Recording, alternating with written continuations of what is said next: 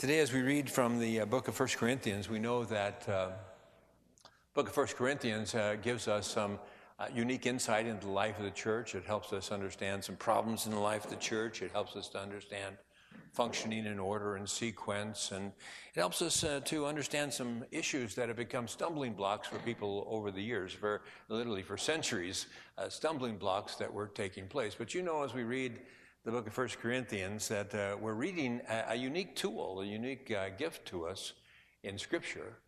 We're reading the Apostle Paul's answers to a group of questions, and the only problem is we have all the answers, but we don't have any of the questions. So we have to read it with a particular frame of mind. We have to read it from a unique perspective. We have a couple of things that we need to do as we read the book of 1 Corinthians. We have to first understand that the Apostle Paul is speaking to the church out of love for the church. He loves the church, and he wants the church to flourish. And so there are places where he offers encouragement, but lots of places where he offers correction. Correction that comes to us out of a gift of love. And then we also know that we have to read it kind of carefully, because we have to read for those turning points where he shifts from one answer to one question to the next answer for the next question. He moves on, and here in chapter 11, he's answering a question about the nature of the Lord's Supper. And so a question has been asked of Paul, and he's responding to that question. We don't know exactly what the question is, but I'm guessing it went something like this. Houston, we have a problem. Every time we serve the Lord's Supper, it gets messed up. Every time we serve the sacrament, some people come and they eat everything. Others drink everything. And those who are in the back of the line don't get anything. What shall we do? And the Apostle Paul offers his insight, a very critical insight. He said, in this matter, I don't have any way to commend you on this, because you have been allowing your own greed to overwhelm the process. You have been missing out on the sacredness of the moment for the sake of meeting your own needs and satisfying your own desires. You've been thinking that coming to the table was all about being physically filled or having your thirst physically quenched, when really it's not about that at all. It's really about remembering. And so he goes through the process of recalling the words that he heard from Jesus and reminding us about the process that we should remember. That on the night when Jesus was betrayed, he took bread and he blessed it and he broke it. He gave it to his disciples to eat, and he said, do this in remembrance of me.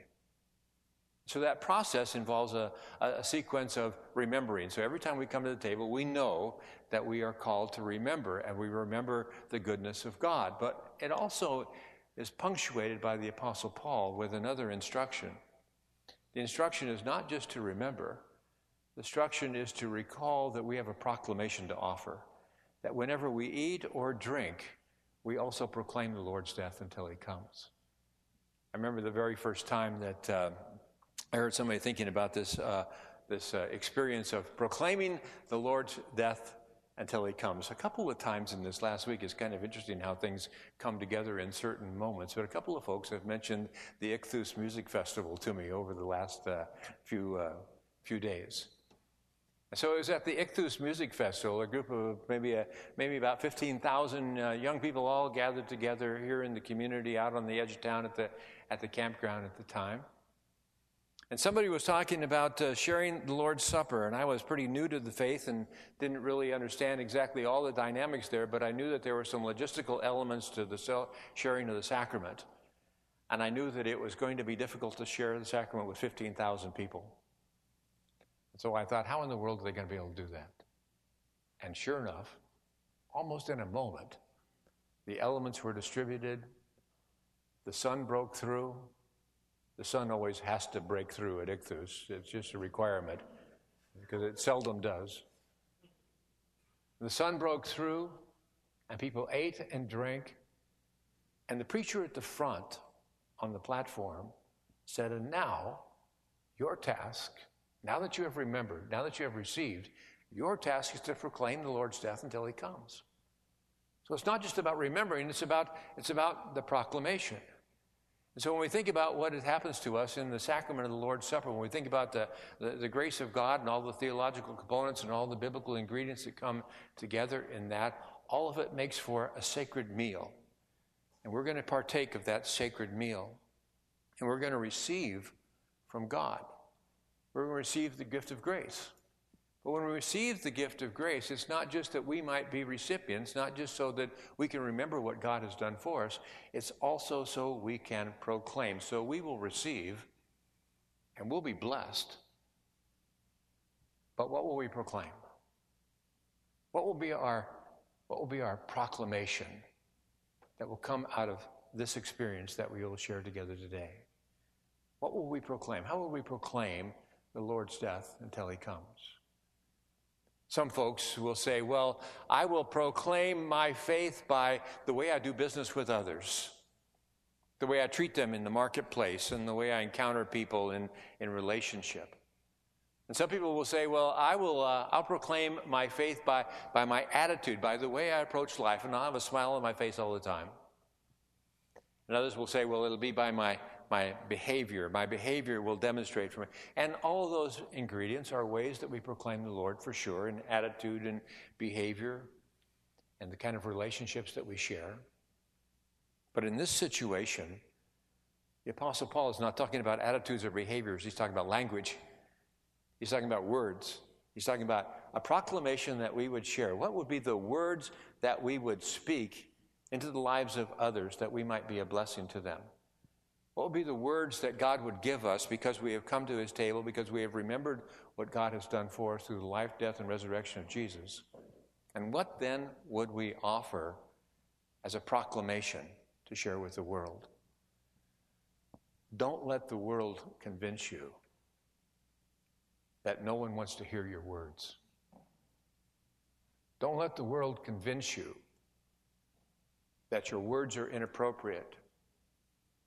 Don't let the world convince you that the remembrance of what Jesus Christ has done in your life is something that you should keep to yourself and privatize and share only in acts of worship or in safe situations. Don't let the world convince you that your words don't matter. You know what happens to us when we share a meal with friends. You know, we have special guests over, family members. We have a special meal. Maybe we go to a special place. We like to talk about it. We like to tell people about it. We tell people about what was on the menu, what the fellowship was like, what the conversation was like. I have a friend who loves to post Facebook pictures of food. Do you do that? You do that, you know? It's kind of his way of saying, this was the fellowship of this particular moment, and this was the blessing that was received. The only problem is that most of the pictures that he posts are not much of a blessing. When you think about healthy eating, it's not a blessing at all. And most of it is piled really high and deep, and oh man, please don't show me that even. I don't want to see it. But we love to share those kind of fellowship moments. We love to proclaim them. We love to tell other people about them. What will be our proclamation as we come to the family table of Christ? What will be our proclamation as we eat this meal and remember what God has done for us? Because it's our gift to be able to proclaim the Lord's death until he comes. And we do that because we remember the life, death, and resurrection of Jesus. We do that because on the night when he was betrayed, Jesus took bread and blessed it and broke it. Said, this is my body. A pretty intimate situation. This is my body, broken for you. Eat this in remembrance of me. And likewise, he took the cup after supper and said, this is the cup of the new covenant. My life that's been poured out for many for the forgiveness of sins, literally for life everlasting. Drink this in remembrance of me. But it doesn't stop with a remembrance. It moves from remembrance to proclamation.